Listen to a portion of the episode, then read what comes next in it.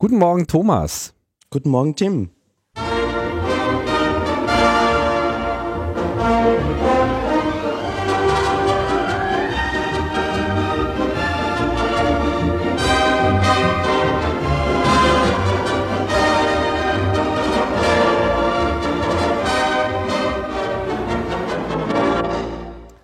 Ja, heute mit ohne Linus, denn der Linus, der macht Urlaub. Er hat sich gedacht, der Stress, den er hier jede Woche mit äh, Netzpolitik hat, das macht ihn fertig.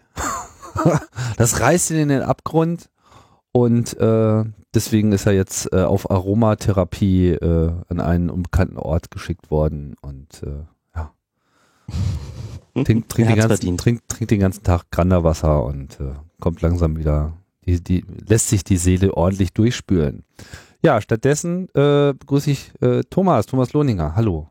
Hallo. Du warst ja schon ein paar Mal bei uns. Groß vorstellen muss man dich nicht, aber ähm, du bist jetzt, äh, wie das zu erwarten ist, auch äh, in Wien und wir machen da hier ein kleines Ferngespräch. Ja, und äh, super, du bist sozusagen für diese Woche mal eingesprungen und äh, wie das dann auch zu erwarten äh, ist, äh, werden wir dann den einen oder anderen Österreich-Schwerpunkt damit dann hier auch nochmal äh, einflechten. Das trifft sich auch insofern ganz gut, als dass da ja wohl auch gerade einiges äh, in Wallung ist. Ne? Ja. Das hat den netten Nebeneffekt, dass ich ähm, irgendwie meinen, meine Wette mit André vielleicht doch noch gewinne. Wir haben nämlich gerade sowas laufen, wer von uns beiden am häufigsten im Podcast-Bereich ist. Und jetzt ist es wieder auf Gleichstand 4-4. Ah, ein Battle, ein Podcast-Battle. Wow. Und eigentlich bin ich ja jetzt Aushilfsmoderator, das sollte auch mehr zählen. Irgendwie. Ja, es gibt dann gibt nochmal einen Bonuspunkt, würde ich sagen. Es zählt doppelt. ja, nicht schlecht irgendwie. Im Zweifelsfall, falls es zu einer Stichwahl kommt, können wir dann ja so, so einen richtigen Battle, äh, Netzpolitik-Battle-Rap machen. ja, da machen wir dann eine Sondersendung draus. Das äh, kommt sicherlich ganz gut an. Aber bis dahin äh, müssen wir uns hier noch mit den normalen äh, Dingen des Lebens herumschlagen lassen. Unser Dauerbrenner und Lieblingsthema Leistungsschutzrecht äh, ist in Deutschland äh, immer noch nicht vom Tisch. Ganz im Gegenteil. Nun äh, heißt es, dass es äh, ja nun doch ganz kurzfristig durchgepaukt werden soll und zwar schon an diesem Freitag, den äh, 1. März, obwohl es ja zuletzt noch gerüchtelte, dass äh, die Unterstützerfront leicht wegbrockelt. Dem scheint wohl nicht zu sein, so zu sein.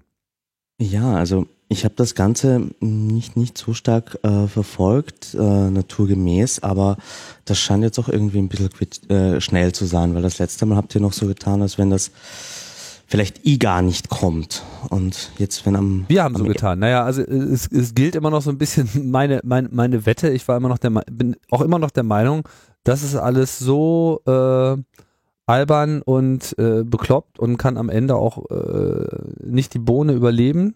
Aber naja, man ist ja nun auch häufig auch schon von anderen Realitäten überzeugt worden und ich habe da überhaupt gar nicht den Anspruch, immer richtig äh, zu liegen. Nichtsdestotrotz da ist der Drops aber auch noch nicht ganz äh, gelutscht. Und wenn man ähm, halt auch mal gerade so äh, die Twitter-Wolke äh, verfolgt hat, gestern, da äh, gab es dann doch auch schon so einige äh, fast populäre Politiker gesagt, aber sagen wir mal in, in dieser Netzdebatte äh, etwas sichtbarere Personen, wie zum Beispiel eben der Peter Tauber von der CDU, der tatsächlich in einem längeren Blogartikel äh, dargelegt hat, dass er das nach wie vor für Unsinn äh, findet, da die ganzen vorgetragenen Bedenken für absolut berechtigt und äh, den ganzen Move nicht tragen will und auch schon angekündigt hat, dagegen zu stimmen.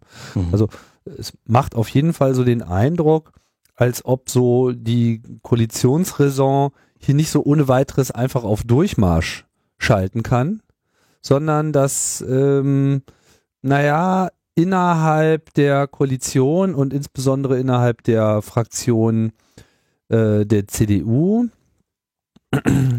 Also es, auch bei der FDP gibt es einige, die das gesagt haben. Also hier Jimmy Schulz, wiederum auch äh, einer der profilierteren äh, Netzpolitik ähm, Engagierten in der FDP, äh, hat e-, ebenso angekündigt, dagegen zu stimmen. Also in, in beiden Lagern findet das äh, statt. Ich kann jetzt gerade gar nicht sagen, wer da äh, wackeliger ist. Nur das mhm. sind natürlich jetzt auch die Leute, die sich, sagen wir mal, netzpolitisch auch schon so weit herausgewagt haben, dass mhm. ihnen das wahrscheinlich auch äh, vernichtend zukommen würde, wenn, würden sie in diesem Fall auch einfach davor stimmen und dann müssen sie sozusagen da Scheiße fressen und ähm, Koalitionsräson abwägen gegen ihren eigenen Leumund. Wie üblich ist das eigentlich im, im Bundestag, dass ähm, die Abgeordneten ihr freies Mandat nutzen, also gegen die eigene Fraktion stimmen? Das ist sehr unüblich. Ähm, es herrscht halt eigentlich generell so ein äh, Blockzwang dass man halt einfach mit seiner Fraktion stimmt. Das heißt, egal wie man dann im Einzelnen äh, drüber nachdenkt, es gibt sozusagen so eine so eine so Vorentscheidung im Kopf. Äh, wenn die Mehrheit der Fraktion das will, dann habe ich das mitzutragen, äh, damit wir regierungsfähig sind. Bla bla bla. Ja, natürlich, der Abgeordnete ist auf dem Papier da unabhängig. Typische Ausnahmen davon sind in Deutschland solche moralisch-ethischen Sachen. Ja, was weiß ich, wenn es hier um Abtreibung geht oder äh, ähnliche äh, Fälle und so, so, so grundsätzliche Bewertungen, wo man aber auch sieht, wo der Riss gar nicht mal nur in der Regierung, sondern eigentlich auch über alle Parteien äh, so mitten durchgeht. Ja, wo sich typischerweise auch so, gerade also bei so Religionsthemen, äh, da hast du also bei den Grünen meistens äh, denselben Fallout wie auch bei der CDU, dass du da so, so einen konservativ kirchennahen Teil hast, der da einfach eben anders drüber denkt, als vielleicht mehr so die libertär äh, real aufgestellten Leute. Und äh, wenn es sich also nicht im eigentlichen Sinne um ein politisches Projekt handelt, sondern eher um so eine politische Absegnung oder Weichenstellung auf Basis ethisch-moralischer Änderungen in der Gesellschaft, dann äh, heißt es dann eben auch schnell mal, ja, äh, wir, wir, geben jetzt hier die Stimme äh, äh, frei und, und, und jeder kann hier irgendwie abstimmen, wie er will. Dann gelten einfach diese Grenzen nicht. Aber in solchen Momenten, wo es gerade um solche ähm, politischen Projekte geht, und das ist ja hier auch so ein Ding, ne, was vor der Wahl nicht groß besprochen wurde, dann mir nichts, dir nichts auf einmal in diesem Koalitionsvertrag auftauchte und wo wir ja eigentlich die ganzen letzten Monate auch in der Diskussion darum beleuchtet haben, dass es sich hier also wirklich so ein Lobbyprojekt allererster Größenordnung handelt. Das ist natürlich ähm, eigentlich ein typischer Fall für Jetzt wird hier die Fraktion an die Kandare genommen und gesagt, so hier entweder ihr seid äh, mit uns oder ihr seid gegen uns. Ja. Ähm, insbesondere äh, vor dem Hintergrund, dass wir eben schnell auf die Sommerpause zurauschen und danach Wahlen sind und im Prinzip das jetzt die letzte Chance ist, dieses Gesetz auch erfolgreich auf den Weg zu bringen. Von daher hätte ich jetzt sehr viel mehr Pressure erwartet. Ähm, die Leute, die sich jetzt dagegen gemeldet haben, öffentlich, wenn man die mal so zusammenzählt, äh, dann sieht es nicht jetzt so aus, als ob das jetzt schon eine, eine relevante ähm, Kraft sei, um da die äh, Kernabstimmung in irgendeiner Form in die andere Richtung zu bewegen. Also das wird vermutlich nicht reichen. Da müssten jetzt wahrscheinlich nochmal so 10, 20 Leute umkippen. Da ist meiner Auffassung nach nicht unbedingt mit zu rechnen. Wenn es also jetzt tatsächlich zu dieser Abstimmung kommt, dann könnten wir durchaus äh, in der Situation sein, dass es ein beschlossenes Gesetz gibt. Das muss ja in Deutschland nicht viel heißen, wie wir gerade beim Zugangserschwerungsgesetz äh, gesehen haben. Da äh, ging dann ja die Debatte äh, wild nach oben. Und auch hier ist einfach auch die absurde Situation, dass eigentlich auch große Teile des, des ähm, Lobbyapparats, die einfach üblicherweise so bei solchen konservativen Projekten schön äh, hinten in der zweiten Reihe steht und äh, äh, im Chor mitsingt. Ja, also aber auch so BDI, also bunte Industrie und das schwergewichtige ähm, stimmen, aber vor allem auch die gesamte äh, Wissenschaft, beziehungsweise auch wirklich die, der Teil der Forschung, der sich eben explizit mit Urheberrecht auseinandersetzt, die haben eigentlich alle unisono gesagt, das ist einfach Quatsch, das bringt nichts, das ist äh, rückwärtsgewandt, das ist äh, eher schädlich als äh, hilfreich, keiner will das, äh, alles äh, doof, ihr riecht nach Lulu, ich will zu meiner Mama, aber es kommt halt einfach nicht an, weil einfach der Politapparat an der Stelle dann einfach anders funktioniert. Hier ist einfach mal intern ein Versprechen gegeben worden, das soll gehalten werden und da äh, stört natürlich sowas wie Realität einfach nur. Ja, das ist gerade wirklich äh, so das Battle. Du hast diese, diese Hinterzimmerabsprachen, die es hier eindeutig geben muss und die Realität auf der anderen Seite. Und äh, mhm. irgendwie scheint es eine offene Frage zu sein, wer sich von den beiden durchsetzt. Genau. Ähm, Trotzdem, ja, es gibt dann auch noch diese Kampagne, die jetzt neu dazu ähm, aufruft, so im letzten Moment um dieses Leistungsschutzrecht äh, nochmal Öffentlichkeit zu bringen. Und zwar unter informationsverzicht.de ähm, kann man sich eintragen, dass man ähm, keine mm, Presseverlegerprodukte, also sprich keine Tages- oder Wochenzeitungen in den meisten Fällen mehr kaufen wird, wenn ein Leistungsschutzrecht kommt. Also ja, schöne Idee vielleicht, aber äh, ich meine in Anbetracht der Anzahl der Personen, die da jetzt dahinter stehen, 92 Personen, die irgendwie einen Ausgabenverzicht pro Jahr von äh, 28.920 Euro äh, bekannt gegeben haben. Ich glaube, das kratzt die jetzt irgendwie nicht äh, äh, nennenswert. Ich glaube auch, dass die Zeit für Kampagnen an der Stelle, ähm, also im Sinne von der, dem Versuch, eine, eine Öffentlichkeit zu erzeugen, ist jetzt einfach zu spät. Ja, meine, das Ding ist irgendwie durch. Ähm, man hat ja auch schon gemerkt an der Kampagne von Google etc., das bringt's irgendwie auch alles nicht. Das ist einfach ein Thema, ist einfach zu unsexy, das, das, das versteht keiner, das ist einfach zu komplex. Mhm. Ich, ich denke, das Gesetz wird sich letztlich selber zu Fall bringen, weil es ist halt einfach so, alle Studien, auch die zuletzt rausgekommenen, sagen halt, äh, es gibt hier einfach ernsthafte verfassungsrechtliche Probleme. Und wenn man sich jetzt auch insbesondere den letzten Entwurf anschaut, also das, was jetzt vermutlich am Freitag dann tatsächlich äh, auch zur Wahl äh, gestellt wird, wenn man dann nicht eben wieder äh, auf den letzten Metern nochmal irgendwie eine Vorlage ändert, das ist ja auch alles äh, durchaus schon mal da gewesen, dass dann so in der Nacht nochmal das ein oder andere äh, umgeschrieben wird da gibt's dann also auch wieder völlig absurde äh, Formulierungen von, ähm, ich muss kurz mal schauen, ich hatte mir das jetzt gerade nicht genau, ja genau, einzelne Wörter, also es gibt nochmal so eine Einschränkung, ja, es würde ja nicht gelten, wenn äh, einzelne Wörter oder kleinste Textausschnitte äh, sozusagen nur davon betroffen sind. Ja, also da freut sich äh, äh, äh, also da, da, da wundert sich schon äh, der Betrachter und der Jurist reibt sich die Hände, weil das ist halt mal wieder eine 1A Arbeitsbeschaffungsmaßnahme äh, für, für Gerichte und, und, und, und Rechtsanwälte, weil ich meine, was bitte ist kleinste Textausschnitte? Also kleinst im Sinne von kleinst möglich, ja, ein Buchstabe, einzelne Wörter steht dann wiederum davor, ist dann also einzelne Wörter oder kleinste Textausschnitte, also ist kleinste Textausschnitte dann, wie viele Wörter sind das dann? Ja, also was ist kleinst? Wenn einzelne Wörter ist vielleicht drei, nee, einzelne Wörter sind einzelne Wörter, also ein Wort. Man darf ein Wort nehmen, ohne gleich äh, eingesperrt zu werden. Das ist ja wirklich sehr nett, ja, dass man auch mal ein und oder ein oder zitieren darf. Äh, oder kleinste Textausschnitte. Sind das dann drei Wörter oder sind das fünf oder sind das zwanzig? Ja, was ist kleinst? Ist kleinst relativ zum Gesamttext? Darf man irgendwie ein Prozent äh, zitieren und wenn das Ding halt äh, äh selber nur zehn Sätze umfasst, dann darf es nur einer sein und dann, wenn es 100 Sätze sind, darf es zehn. Also es, es ist einfach vollkommen Gummi und Gaga und keiner weiß eigentlich, was hier gemeint ist.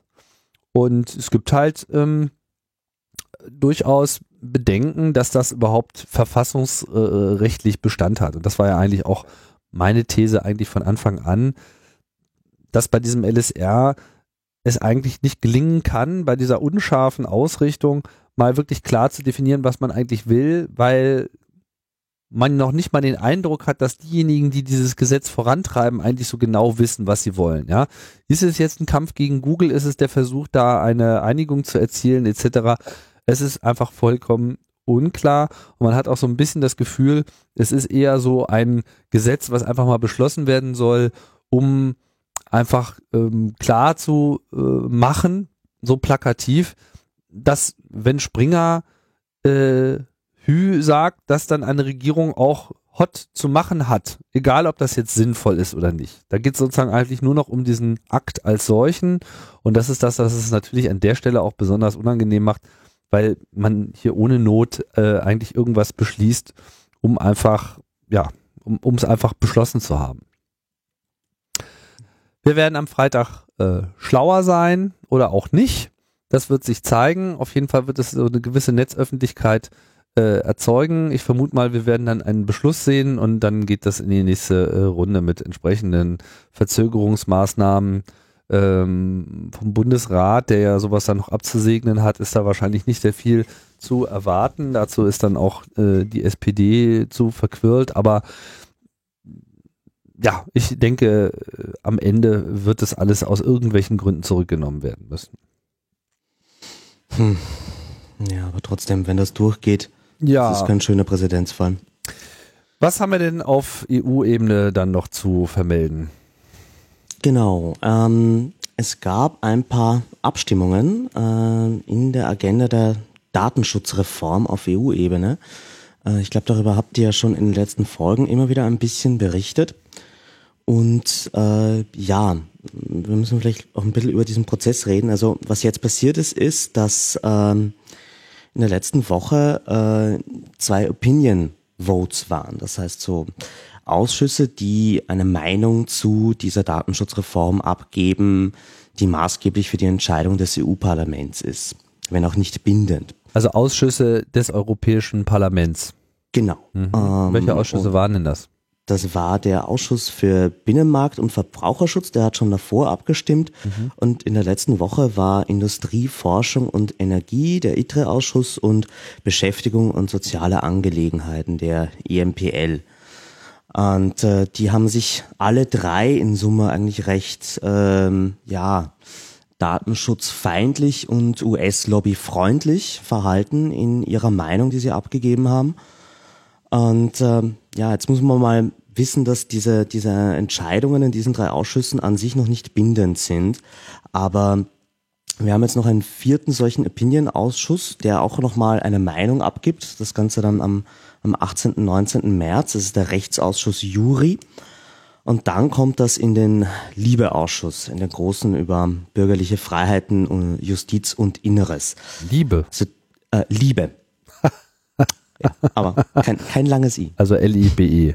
Genau. Ah, und der wird wahrscheinlich im April abstimmen und äh, damit äh, haben wir mal so ein grobes Meinungsbild im Parlament und vor allem haben wir dann auch schon einen klaren Bericht, was sozusagen die Meinung des Parlaments zum Kommissionsvorschlag zur Datenschutzreform ist. Und mit dem wird dann der Jan Philipp Albrecht, ein ähm, grüner Abgeordneter aus Deutschland, der hier äh, so der, äh, wie sagt man nochmal, Rapporteur ist in dieser Sache, der verhandelt dann damit mit dem Rat. Mhm. Ähm, was heißt das Ganze? Ähm, das ist schon sehr bedenklich, wenn man sich, äh, wenn man sich ansieht, der, der Vorschlag, den die Kommission damals gemacht hat zur Datenschutzreform, mit dem das Ganze gestartet ist, der war eigentlich schon recht gut in großen Teilen. Da gab es immer noch verbesserungswürdige Dinge, aber das war im Grunde schon so im Geiste eines äh, starken Datenschutzes, Konsumentenschutzes aufgebaut. Mhm.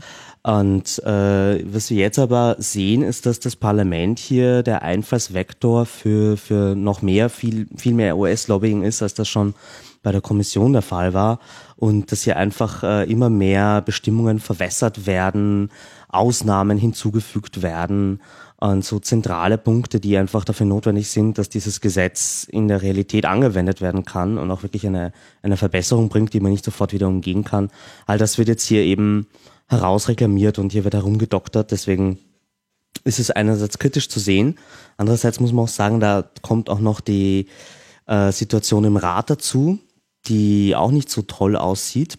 Und hier ist auch vor allem irgendwie ähm, lustigerweise äh, Deutschland und Großbritannien gerade in, in so einer Koalition, äh, aber aus sehr guten Gründen. Also beides sind gegen die Datenschutzreform, aber Deutschland, weil sie fürchten, dass sie den deutschen Datenschutz verringern könnte. Und Großbritannien, weil sie fürchten, dass sie den äh, britischen verbessern könnte. Genau, ja. ja, gar nicht so einfach. Ja, und, ähm, man muss sich nochmal vor Augen führen, äh, diese Datenschutzreform ist eben ein Gesetz, was, äh, wenn es in Kraft tritt, sofort in allen 27 Mitgliedstaaten in dieser Form gilt. Das ist nicht wie eine EU-Richtlinie, die man erst dann in allen 27 Staaten national implementieren muss und, und Umsetzungsspielräume hat, sondern das ist wirklich ein Text, der für alle gilt was auch ein großer Vorteil wäre, weil da muss man irgendwie so Internet, das ist schon etwas, das man gerne einheitlich geregelt hätte. Ja, ja, naja, ich meine, das ist ja immer der, der generelle Kampf eigentlich in Europa, dass wenn man sich auf irgendwas einigt, dass natürlich äh, Länder, die im Prinzip schon da äh, weitergehende äh, Situationen geschaffen haben, dann im Zweifelsfall in so einem Kompromiss zurückstellen müssen. Das gilt ja auch für Umwelt etc. und andere Sachen. Da ist jetzt der Datenschutz natürlich in dem Sinne überhaupt gar kein anderes Thema. Aber, das ist aber noch natürlich eine ja. Frage der Umsetzbarkeit, weil irgendwie ist es toll, wenn Deutschland schön starken Datenschutz hat. Ähm, gegen Facebook hilft ja gar nichts. Also dazu braucht man einheitliche europäische Regeln, die auch Mechanismen beinhalten, wie man Unternehmen in Drittstaaten dazu zwingen kann, sich an diese Gesetze zu halten. Mhm. Und all das wäre jetzt vorgesehen in diesem Vorschlag. Mhm. So oder so, äh, das Ganze zieht sich jetzt auf jeden Fall noch weit in den April äh, rein. Gibt es denn eigentlich schon irgendein Datum, an dem das Ganze final abgestimmt werden soll? Das kann man so jetzt noch nicht sagen. Also wie gesagt, wenn die, dieser, dieser Liebeausschuss mal eine Entscheidung getroffen hat, dann wird mit dem Rat verhandelt, dort wo die Minister der einzelnen Länder sitzen.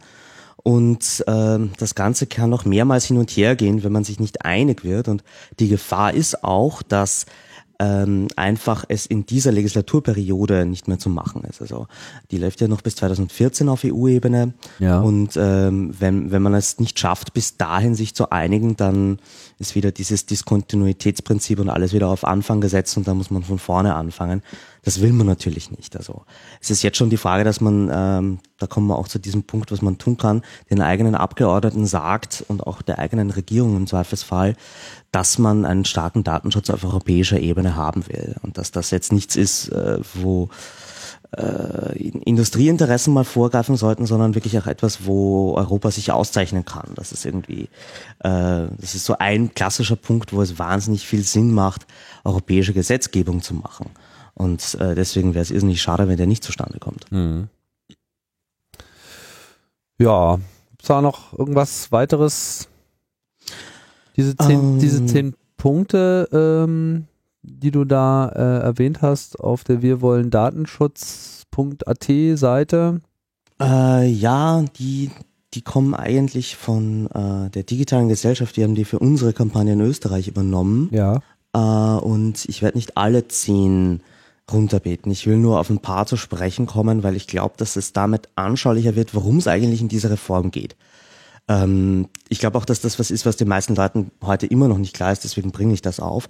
Ähm, die, die Reform selbst, also das, dieses Gesetzespaket ist riesig, äh, das liest fast niemand durch, aber es gibt da eben so ein paar Grundpfeiler, die ganz wichtig sind, um es überhaupt zu verstehen und zu begreifen. Und die, die wichtigste Frage ist schon die, was sind überhaupt personenbezogene Daten? Also welche Daten sollen geschützt werden? Und da ist sozusagen das Umdenken, dass es nicht mehr nur die klassischen personenbezogenen Daten sind, wie Name, äh, Geburtsdatum, Adresse, sondern auch Daten, mit denen ich ähm, dich einfach identifizieren kann, auch wenn ich nicht weiß, wer du bist. Mit dem man sozusagen einen Bezug zur Person herstellen kann. Genau, hm. sowas wie Cookies, äh, IP-Adressen, Browser-Fingerabdrücke, diese Dinge. Ja. Ähm, dass man diese Dinge halt auch schon als personenbezogene Daten ansieht. Das ist so der erste Punkt. Ähm, der zweite ist äh, eine ganz lustige Sache, das berechtigte Interesse. Ähm, es gibt im Datenschutz ja so gewisse Ausnahmen. Du darfst immer Daten verarbeiten, wenn zum Beispiel ein Gesetz dich dazu zwingt, dass du sie verarbeitest. Und ähm, dann gibt's noch andere Ausnahmen, wie zum Beispiel, dass du die Daten verarbeiten musst, damit du überhaupt die Leistung erbringen kannst, die der Kunde von dir verlangt. Weil sonst einfach nicht geht. Mhm. Genau. Und dann gibt's jetzt da äh, in dieser Aufzählung an Gründen auch noch den schönen Punkt berechtigtes Interesse. Und äh, berechtigtes Interesse kann so gut wie alles sein. Ähm, ein berechtigtes Interesse von einem Direkt-Marketing-Unternehmen kann es sein, mir Spam zu schicken und deswegen die Daten, egal woher sie sie haben, für diesen Zweck zu nutzen. Ja, ja das hatten wir ja hier auch schon mal äh, diskutiert, diese, diesen äh, Dissens und das scheint ja auch so ein bisschen ein äh, Kern Punkt in der Auseinandersetzung mit den einzelnen Lobbygruppen zu sein, wie eben dieser Punkt zu fassen ist. Und es ist klar, wenn das berechtigte Interesse äh, im Wesentlichen so definiert wird, dass man sagt so, na ja, wir wollen das. ja, äh, dann also haben wir auch ein berechtigtes, also dass sozusagen aus jedem Interesse ein berechtigtes Interesse wird. Das ist, äh, glaube ich, auch so ein bisschen einer der Knackpunkte. Ja. Was würdest du sonst noch herausheben? Ähm, Ganz wichtig ist auch noch die Einwilligung des Nutzers. Das heißt, ähm, ab, äh, es ist ja eigentlich so das Grundparadigma des Datenschutzes ist es ja, äh, dass sowieso alles erlaubt ist, aber der User muss zustimmen. Mhm. Das heißt, jede Art der Datenverarbeitung ist möglich, solange der User darüber Bescheid weiß und, und seinen Sanctus dazu gegeben hat. Mhm. Und genau dieses Einwilligen des Users ist natürlich auch ein sehr heikler Punkt. Wie muss das im Detail ausschauen? Äh, ist das ein äh, vorausgefülltes Häkchen auf der Webseite oder muss ich da explizit erst zu ähm, draufklicken, damit ich die Einwilligung gegeben habe? Mhm. Inwieweit muss ich informiert werden, wenn sich hier Dinge ändern? Äh, und äh, kann ich dieses Häkchen überhaupt auch nicht anklicken? Das heißt, kann ich irgendwie einen Dienst nutzen, ohne dass ich meine Daten dafür hergebe? Mhm. Ähm, all diese Fragen hängen hiermit zusammen und das ist ein genauso wichtiger Punkt. Ähm, dann werde ich hier ein paar überspringen. Also ein, einer der interessanteren wäre vielleicht noch so Datenportabilität. Ähm, das kennt man von Twitter, dass man dort seine Tweets runterladen kann.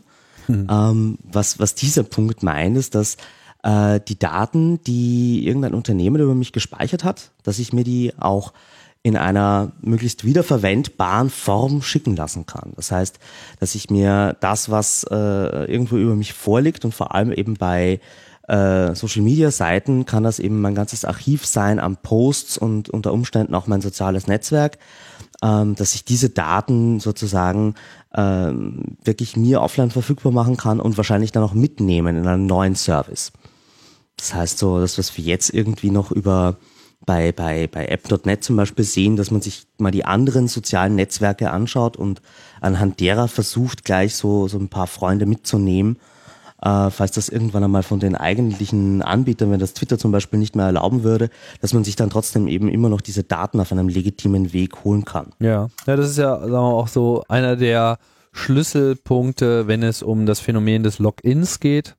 Also nicht des Einloggens, sondern des Einlockens, also das, der, das Einschließen in einen Dienst, nach dem Motto, ja klar, du kannst ja jederzeit deinen Account äh, killen, aber so deine Fotos, deine Videos und so weiter, die löschen wir dann auch. Ne? Und das ist ja im Prinzip ein Bedrohungsszenario an der Stelle. Und wenn man äh, das eben mal klar regelt, dass man selbstverständlich auf die selbst erstellten, gespeicherten, vorgehaltenen äh, Daten auch vollkommenen Download-Zugriff hat, sofern es sich sozusagen um den eigenen Content handelt, dann äh, wäre ja schon mal was äh, äh gewonnen, weil das eben dann einem zumindest, wenn auch nicht ohne Aufwand, aber dann zumindest auch ermöglicht, äh, auf eine andere Plattform umzuziehen.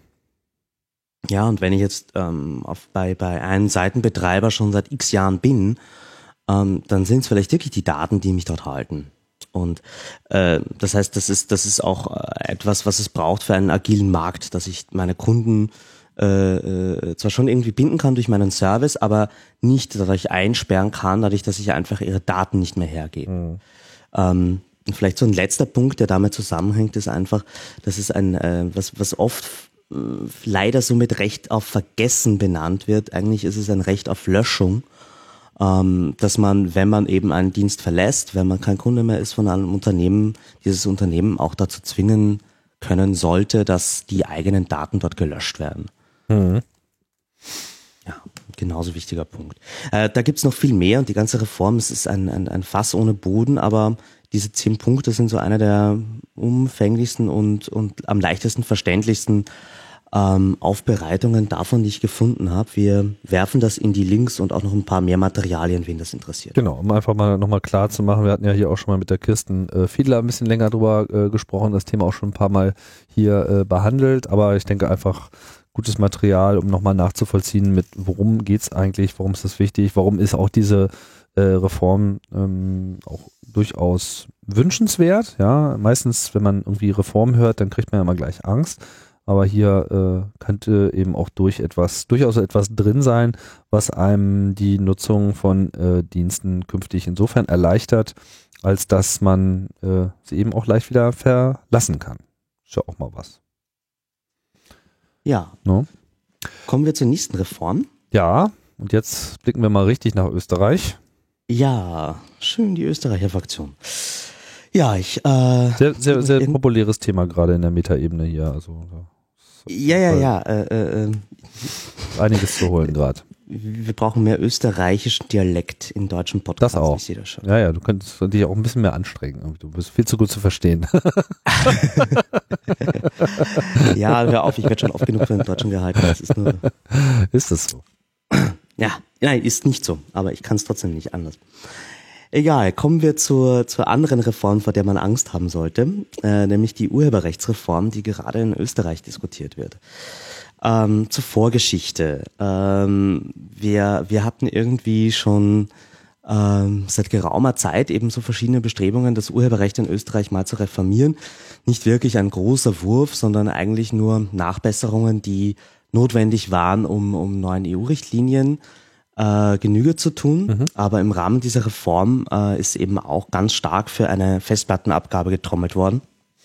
Und am lautesten dabei war äh, die Lobbygruppe Kunst hat Recht, die jetzt auch schon mehrere Male äh, hier im Podcast und auf netzpolitik.org Thema war. Ja, so ein ganz ah. klassisches Astro-Turfing-Projekt, wo also wirklich so getan wurde, als gäbe es hier so eine breite Bewegung äh, in einer Künstlerszene in Österreich und äh, beim genaueren Hinschauen wurde dann häufiger festgestellt, so, hm, naja, also das scheint doch ein sehr orchestriertes äh, äh, Vorgehen zu sein, äh, aber nicht aus so einer Aktivität heraus, sondern eben aus einer Lobbyunterstützung heraus. Ja, das, äh, also Kunst hat Recht hat äh, einen riesigen Negativteil eben, dass sie, dass sie die Künstler vereinnahmen und so tun, als wären alle für Verschärfungen, für mehr Pauschalabgaben und es, alles wäre total schlimm. Äh, das ist so der schlechte Teil. Der gute Teil ist, dass dadurch die Diskussion über das Urheberrecht in Österreich begonnen hat, die davor irgendwie wirklich nur in sehr speziellen Zirkeln ähm, passiert ist, ist auf einmal nach oben gequollen und auf einmal hatte man jetzt nicht in den Mainstream-Medien, aber zumindest auch in großen Teilen der, der Kunst- und Kulturszene ein bisschen eine Diskussion darüber, was man eigentlich will und wo der Schuh aktuell am meisten drückt. Mhm. Ähm, und dadurch hat sich auch irgendwie eine, eine sehr kreative Protestwelle gesponnen. Ähm, also das äh, Lustigste davon ist, dass Kunst hat Recht äh, in der letzten Woche den Wolfgang Lorenz Gedenkpreis für internetfreie Minuten von Monochrom bekommen hat. Das ist ein Satirepreis, der nach einem ehemaligen ORF-Intendanten benannt ist, der sich mal in einer TV-Diskussion über das scheiß Internet echauffiert hat, was äh, die Jugendlichen dazu bringt, kein Fernsehen mehr zu schauen. äh, und seitdem ist ihm ein Preis gestiftet äh, und den hat dieses Jahr eben die, äh, die Gruppe Kunst hat Recht bekommen für ihr äh, ja, technikfeindliches, realitätsfremdes Lobbyieren. Ähm, besonders lustig, wenn so die eine Künstlergruppe der anderen angeblichen Künstlergruppe einen Satirepreis für überreicht. äh, das stimmt. Ich glaube, da gibt es auch irgendwo einen Mitschnitt. Der ist aber nicht mehr, der ist nicht mehr der Intendant, ne? Also der, der war mal. Äh, nee, nee, der, der, der war mal, der ja. war mal. Also der, der aktuelle hat sich, glaube ich, noch nicht zum Internet geäußert. Also der, der ORF ignoriert das. Muss, das, das muss ihm noch gezeigt werden, sozusagen, ja. Beschlossen, das erstmal ihm vorzuenthalten und so. Nee, nee, nicht, dass da noch Schock eintritt oder sowas. Ja, du, die, die, Öst, die öffentlich-rechtlichen Medien in Österreich dürfen eh fast nichts mehr im Internet machen. Insofern ja, das ist deren Präsenz ne? da eh total eingeschränkt. Ähm, was, was sonst noch spannend war dieses Mal, war so eine, eine Studie der Arbeiterkammer. Ähm, und es gibt ganz viele Studien zum Urheberrecht, von denen man immer wieder hört. Und das ist eigentlich immer sehr trockener Leserstoff, der, der juristisch interessant ist, aber ähm, die Studie, die ich hier meine von der Arbeiterkammer, die äh, ist recht erfrischend. Kannst du mal kurz erklären, was die Arbeiterkammer ist? Die Arbeiterkammer ist, äh, puh, Österreich ist ein Kammerstaat. Wir haben eine wie? Wirtschaftskammer und ja. eine Arbeiterkammer. Wenn du irgendwie selbstständig bist, bist du bei der Wirtschaftskammer. Wenn du Angestellter oder Arbeiter bist, bist du bei der Arbeiterkammer. Aber da ist man sozusagen auch so Zwangsmitglied und so, so wie das hier äh, mit der IHK äh, in Deutschland auch äh, teilweise Genau, ist. genau. Das ist einfach so ein Verein, wo du dabei bist, ob du willst oder nicht, und die vertreten, vertreten deine einfach. Interessen, oder so auch nicht. Say. okay. Äh, und in diesen Angelegenheiten, so in netzpolitischen Dingen, sind die eigentlich auch in den allermeisten Fällen äh, ähm, sehr ähm, progressiv unterwegs und ja. haben halt vor allem Konsumenten- und Arbeitnehmerinnen-Schutz ähm, als, als ihr Interesse erkannt. Also dort, wo sie das Internet verstehen, haben sie auch eine recht gute Meinung dazu. Ja. Ähm, aber diese Studie, die sie eben herausgegeben haben letzte Woche, äh, betitelt mit äh, Urheberrecht im Alltag, äh, äh, schafft es irgendwie an, an 46 Beispielen aufzuzeigen, wo heutzutage einfach der Alltagsgebrauch mit Medien schon im Konflikt mit dem Urheberrecht steht. Mhm. Die gehen da durch alle möglichen Lebensbereiche durch und zeigen auf, wie ganz normale Menschen, die einfach nur logisch mit diesen neuen Medien und teilweise auch alten Medien umgehen, Verstöße gegen das Urheberrecht äh, produzieren, ohne, ohne sich dessen überhaupt bewusst zu werden.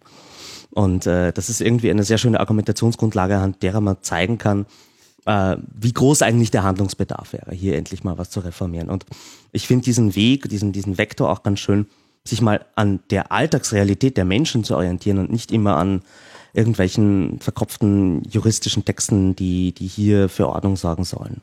Ja. Also so, so, so sozusagen so ganz reale äh, Beis Beispiele, so irgendwie Kindergarten, äh, kopiert Noten, damit irgendwie alle mitsingen können für, für die Weihnachtsfeier etc. All solche äh, Beispiele, richtig? Ja, genau. Also die Quintessenz ist so ein bisschen, dass die Veröffentlichung heutzutage so leicht geworden ist und auch der Remix, dass äh, es einfach überhaupt keinen Sinn mehr macht, da das zu reglementieren und ähm, wo, wo sie halt sozusagen als Fazit enden ist, dass wir neue Schrankenregelungen brauchen. Also, ja. dass wir einfach sagen müssen, so, es gibt diesen ganzen privaten Bereich und bitteschön, das Urheberrecht hat den nicht zu regulieren. Ja, da gab es ja wieder auch diese schönen Fälle von äh, YouTube-Videos, die dann automatisch wieder in so einem Takedown äh, landeten. Hier so mit der so in Deutschland so beliebten von YouTube als GEMA-Sperre äh, bezeichneten Takedown-Notice, äh, äh, wo dann so Bilder vom, also Live-Kameras von dem Meteoren, Meteoreinschlag in, äh, in Russland mhm. heruntergenommen wurden, weil halt im Autoradio, wo diese Kamera, also war im Auto installiert, weil halt im Autoradio gerade Musik lief, die halt urheberrechtlich bla bla bla erkannt wurde.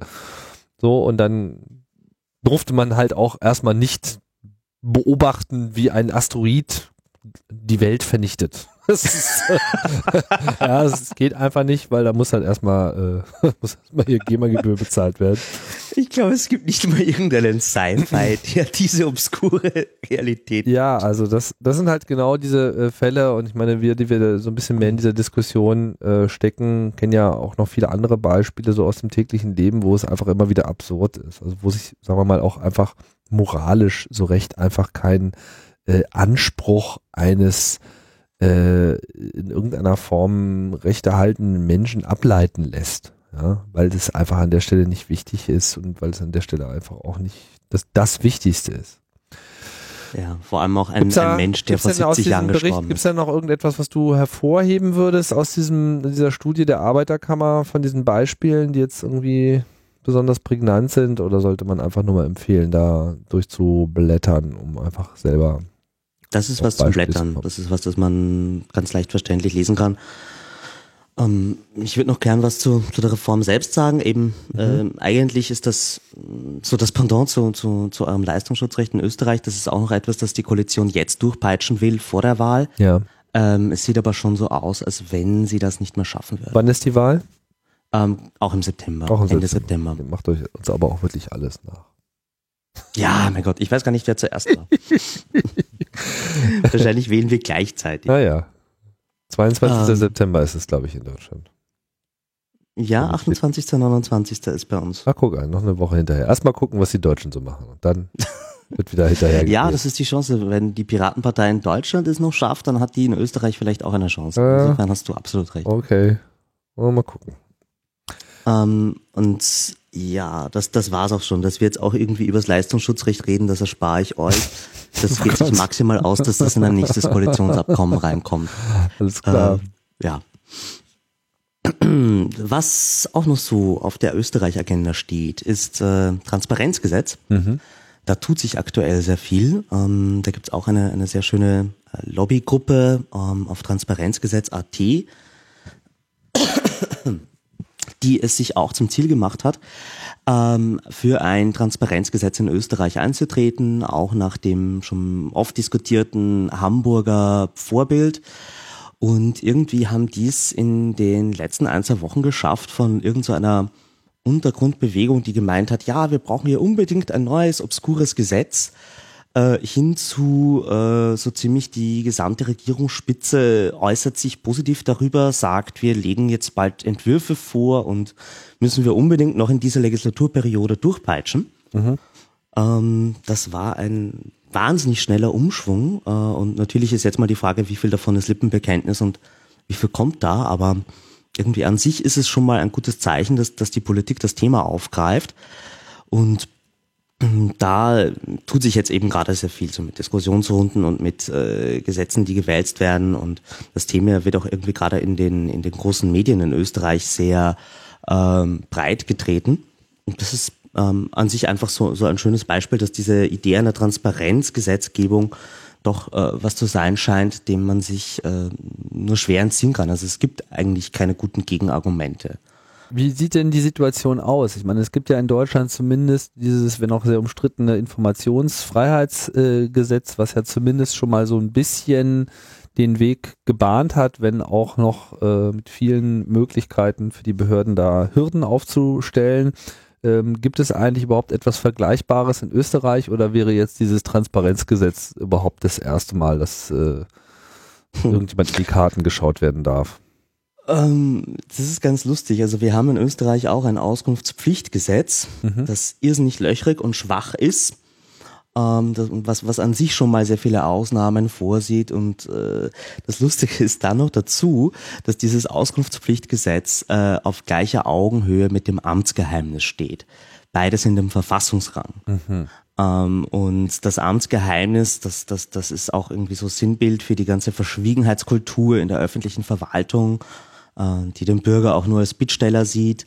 Und äh, da diese zwei Gesetze halt noch dazu im, im selben Rang stehen, ähm, ist es einfach in den meisten Fällen gut dünken der Obrigkeit, ob man in der, das in seiner Frage eine Antwort bekommt oder nicht. Ähm, das heißt, ja, es gibt so ein bisschen etwas rein theoretisch, aber in der Praxis sind wir noch ganz weit weg von einem, einem transparenten, gläsernen, maschinenlesbaren Staat ähm, oder überhaupt, ähm, dass, dass sich äh, Politiker rechtfertigen müssten für ihre Entscheidungen. Auch da ist einfach die, die Kultur noch nicht vorhanden. Und äh, was auch ganz stark dazu führt, dass man heute überhaupt anfängt, äh, über Transparenzgesetz zu reden, ist, dass man damit wunderbar ablenken kann von den vielen, vielen Korruptionsfällen, die Österreich in den letzten Jahren erschüttert haben. Ja. Also das war wirklich bis in die höchsten Reihen, ähm, dass das äh, ehemalige Regierungen, Minister und äh, auch EU-Abgeordnete ähm, in Korruptionsvorwälle verwickelt waren und die generelle Meinung der Bevölkerung ist auch inzwischen so, die sind eh alle korrupt und es, es äh, braucht da irgendwie auch ein Umdenken. Und es wäre eigentlich die, die Hoffnung und die Chance für eine Politik zu sagen, wir reagieren auf diese Vertrauenskrise mit mehr Transparenz. Ja, aber da gibt es bestimmt auch genug Leute, die dann auch tatsächlich äh, ausreichend zu verbergen haben, um dann solchen Tendenzen nicht unbedingt zu viel Sympathie entgegenzubringen. Das wird man sehen. Also ähm, ich glaube, rückwirkend werden sie das nicht machen, weil dann hätten sie den ganzen Dreck von früher aus ihrer eigenen Partei natürlich in der Öffentlichkeit und das wollen sie nicht. Mhm. Ja, das ist wahrscheinlich ein Kompromiss, den man am Ende auch einfach eingehen muss, um da überhaupt vorwärts zu kommen. Nach dem Motto, okay, meinetwegen, äh, wir, äh, wir geben euch eine Teilamnestie, aber jetzt möchten wir ganz gerne auch mal äh, zuschauen. Ja, ich wäre zufrieden damit. Ja, verstehe ich. Uh, und letzter Punkt ist noch, ich will auf meiner Lieblingshomepage zu sprechen kommen, uh, frag den Staat.at. Ja. Uh, es gibt jetzt eine, eine neue Lieblingshomepage. Die gibt's ja noch deine? nicht so lange, ne? Wessen Lieblingshomepage? Ne, da, also es ist deine neue äh, Lieblingshomepage. So lange gibt's die jetzt noch nicht. Genau, genau. Die ist jetzt auch so eben ein, zwei Wochen. Das ist alles so eine kurzfristige Welle. Gibt's die und äh, ist eben ein 1 zu 1 äh, Fork, eine 1 zu 1 Kopie der deutschen Seite, äh, eben angepasst an äh, österreichische Behörden und Gesetze. Und da kann man eben Anfragen an, an diese Behörden stellen in Österreich und Das heißt, das äh, basiert auf diesem Auskunftspflichtgesetz äh, sozusagen. Genau. Das, das, also wie jedes fragt den Staat, das bedient sich äh, immer der, der besten zur Verfügung stehenden Gesetzgebung, um die Frage an den Staat zu stellen. Ah, verstehe.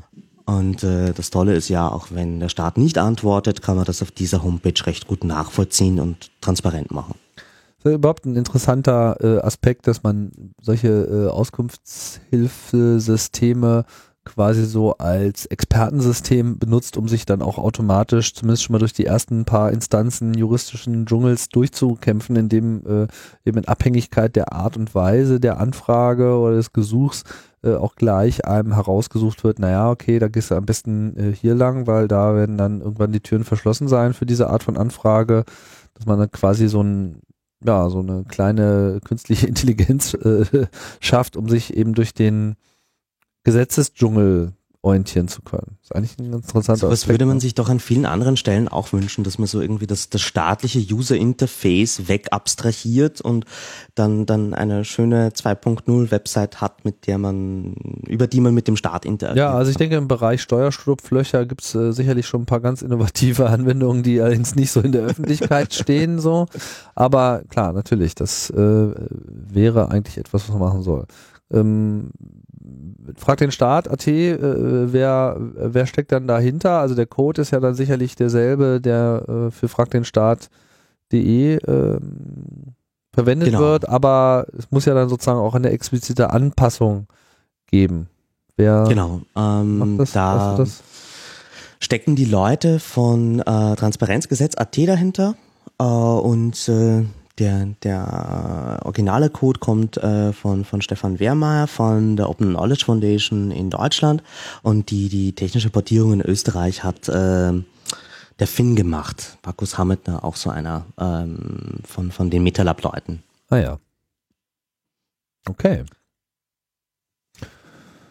Ja, was haben wir uns für den Schluss noch äh, aufgehoben?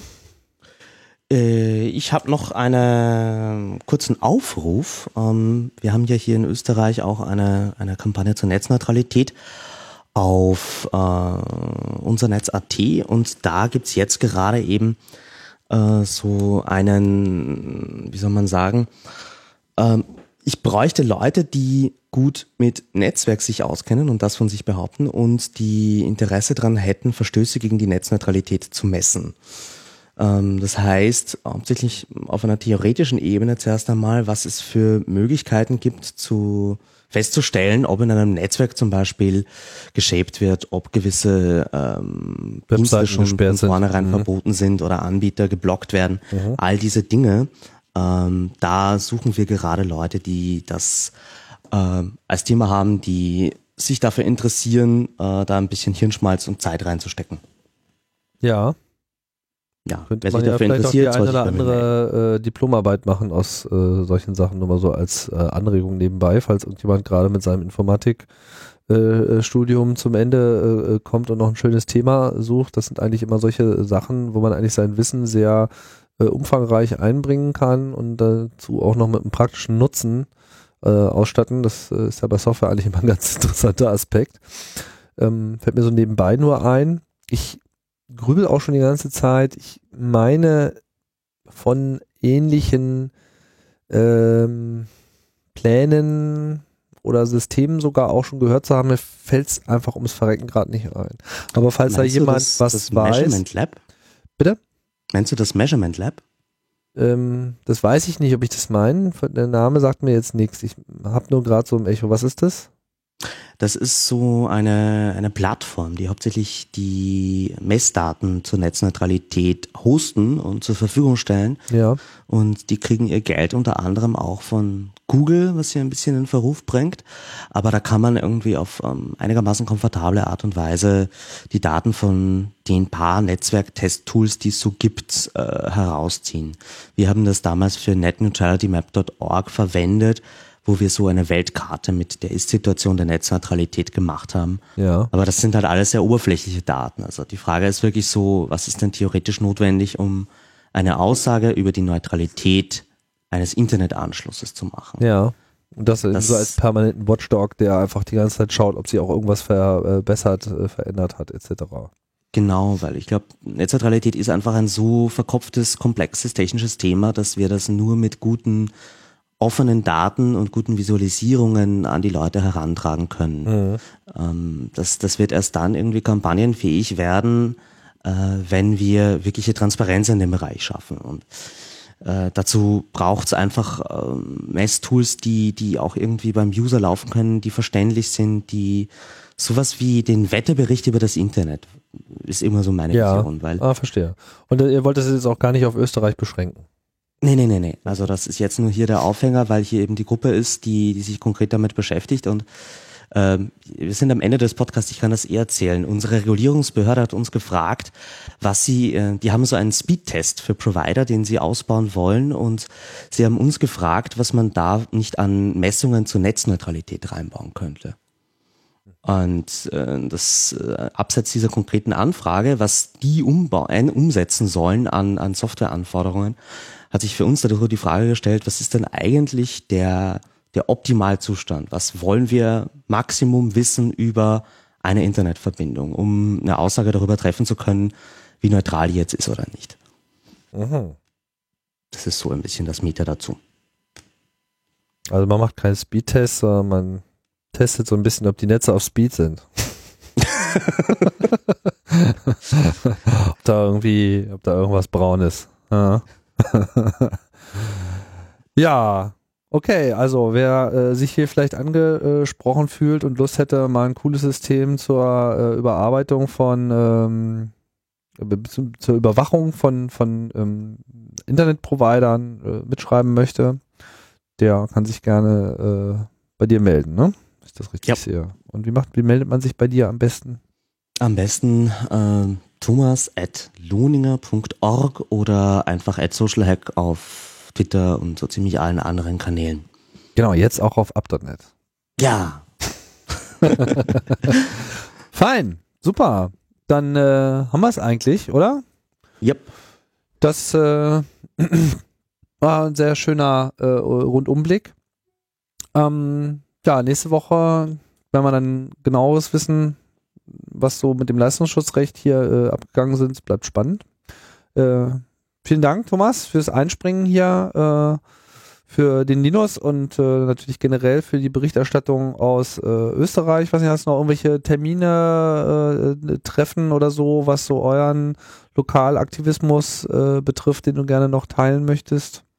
Pff, ähm, ich weiß nicht, wie schnell du mit dem Veröffentlichen bist. Äh, morgen ist die U21, das ist so ziemlich die interessanteste Diskussionsveranstaltung zum Urheberrecht im Metalab in der Rathausstraße 6 ab 19.30 Uhr. Morgen am, ist dann der 28. Februar 2013. Ganz genau. Mhm. Und ähm, ansonsten aus dem Stegreif auf vibe.at schauen, auf netzfreiheit.org schauen oder auf webtermine.at. Okay. Ja. Das packen wir alles noch mit in die äh, Shownotes. Dann denke ich, machen wir jetzt hier den Sack äh, zu. Vielen ja. Dank, Thomas. Und äh, vielen Dank äh, fürs Zuhören hier an alle. Und äh, nächste Woche geht es wieder weiter. Tschüss. Tschüss.